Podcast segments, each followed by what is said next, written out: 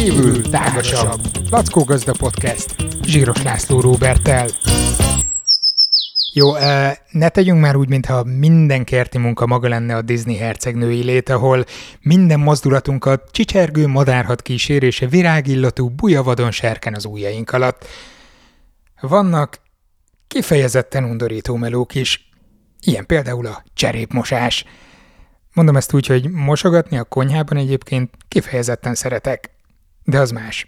Itt a kád megtölt, megy bele domestos, dugik pakolom az egészet cserepekkel, aztán hagyom, hogy ázzanak éjszaka.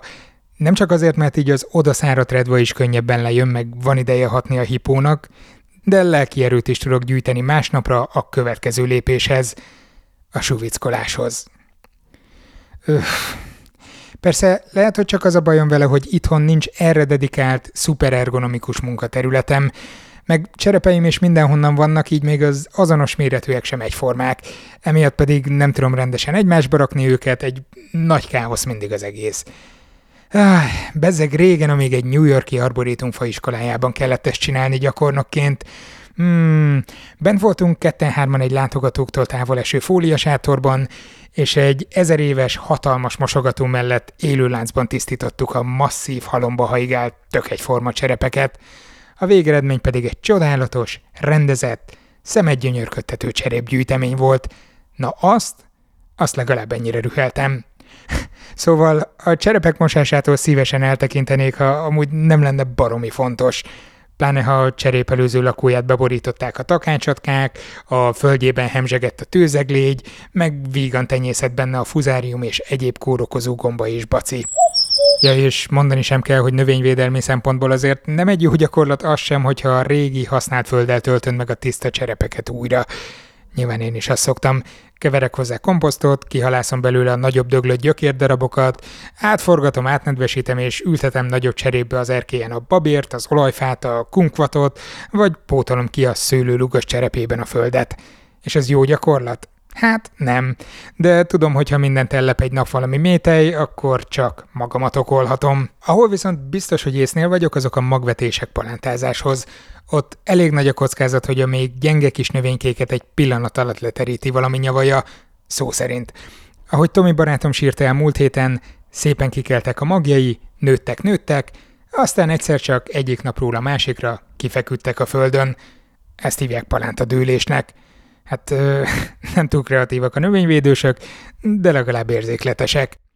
Palántadőlés sok minden okozhat, többnyire különböző kórokozó gombák, de ami közös bennük, hogy a fertőzés mindig a talajból indul, és vagy a gyökereket, vagy a szár talajhoz közeli részét érinti, ja és iszonyatosan gyorsan lefut.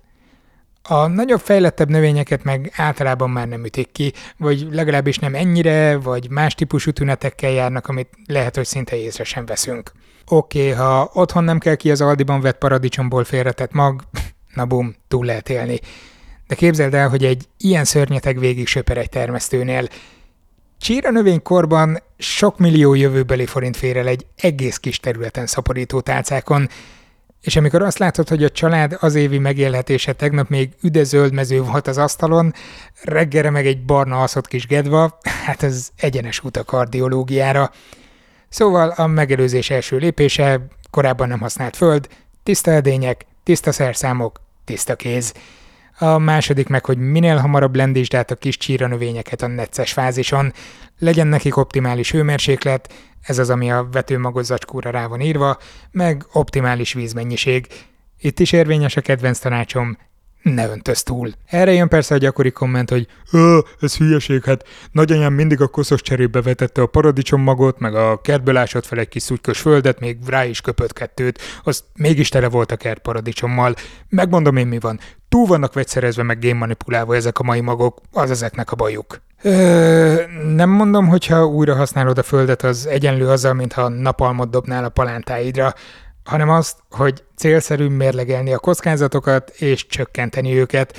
Másrészt a gyermekkori emlékek nagyon jól tudnak idealizálni.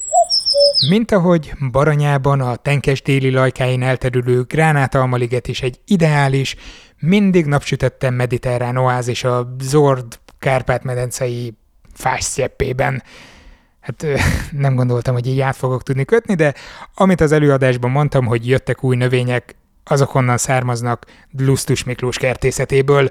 Többször rendeltem már tőle, és nagyon meg vagyok vele elégedve, de Amiért szóba hoztam őt, az nem a reklám, hiszen faiskolából van kismillió az országban, és biztos vagyok benne, hogy nagyon sok kiváló növényeket árul, az is lehet, hogy még jobbakat is. Sőt, az is előfordulhat, hogy valaki már rendelt Miklóségtől, és csak pislogott a csomag fölött, hogy mi ez a nyeszlet kis gaz. Nem tudom. Miklóst még csak személyesen sem ismerem, de amit a neten látok a szakmai munkájából, attól leesik az állam. Ő egyik azoknak a nagyon elhivatott szakembereknek, akik felteszik az életüket arra, hogy egy-egy növényfajt meghonosítsanak. Ez pedig baromi melós, sok türelmet és áldozatot kívánó munka, mert ez nem csak abból áll, hogy kimegyünk Héberbe kicsimmel, hozunk Ryaneren egy gránátalmamogot, aztán meglátjuk, hogy ki kell a kertben. Nem ehhez kutató munka kell. Fel kell térképezni, hogy a világon hol és hogyan termesztenek valamit, mi az, ami ebből nálunk is megvalósítható, éghajlat, gazdasági szempontok, termesztési berögződések, és mondjuk fogyasztói igények alapján. És csak ezután jöhet a szaporító anyagok beszerzése mindenhonnan a világból, és indulhat a szelekció, ami gyümölcsöknél nem egy szuper gyors folyamat. Évekbe telik, amíg egy magonc termőre fordul, aztán lehet, hogy kiderül, hogy nagy részük komposztra jobb, mint fogyasztásra. Akkor azért kell tudni nyelni egyet. Aztán kinyakni az ültetvény zömét, hogy csak a legjobbak maradjanak meg, aztán meg azokkal elkezdeni dolgozni tovább, lehetőség szerint megnézni őket az ország különböző részein, különböző meccésmódokkal, különböző egyéb termesztés technológiai bűvészkedésekkel, hogy hogy teljesítenek. Ha nincs kedved a szelekciós növénynemesítés elméleti hátteréről száraz egyetemi jegyzeteket olvasgatni, akkor belinkelek egy videót, ahol Miklós nagyon közérthetően sztorizgat arról, hogy milyen kalandjai voltak eddig a gránátalmával. Nézzétek meg, a podcast leírásában lesz. De gránátalmán kívül is próbálkozik más növényekkel is, a birtokon egyébként több minden nem is van tőle. Ja, hogy mi volt a mostani szállítmányban, egy kis unboxing beszámoló. Rendeltem két különböző málnát, egy feketét meg egy sárgát, meg egy amerikai vörös eperfát. Amikor megláttam, hogy ilyen van neki, egyből összefutott a számban a nyála, hogy előtolultak a régi amcsi emlékeim. Mondjuk ízre kb. olyan, mint a nálunk is elterjedt eperfa gyümölcse, amit, amit imádok. Nagymamáméknál volt egy hatalmas szomorú eperfa, amikor kicsi voltam, nem lehetett kizavarni alól a szezonban. A vörös eperfa termése kicsit megnyúltabb, nagyobb, kevésbé szmöttyölődő. Kíváncsi leszek. Ami mondjuk meglepett, hogy az eperfa kétszer akkora volt, mint maga a doboz, amiben jött. Lényegében félbe volt benne hajtva.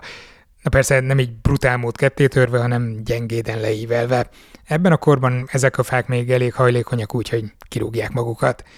Minden esetre vicces volt látni a kis origami fát. Ja, meg persze rendeltem egy gránátalmát is, ami az erkélyen foglalja majd el a fügehelyét, ami az idén kiköltözött a birtokra. Ha követtek Instán, akkor tudjátok, hogy ez volt Fügenéni, amin három éven keresztül teszteltem egy japán meccési technikát. Az erkélyemen elég jól teljesített, most megnézzük, hogy odakint a vadonban hogy szuperál. Ha meg nem követtek Instán, akkor kövessetek, ott nyilván több a vizuális tartalom. A Füge projektre valamelyik következő adásban visszatérek. Jó kertészkedést, Ja, és tudjátok, nincs rossz idő, csak nem megfelelő öltözet, meg különben is a májusi eső aranyat ér. Sziasztok! Kívül tágasabb. A Lackó Gazda podcastet hallottátok. Ez a műsor a Béton közösség tagja.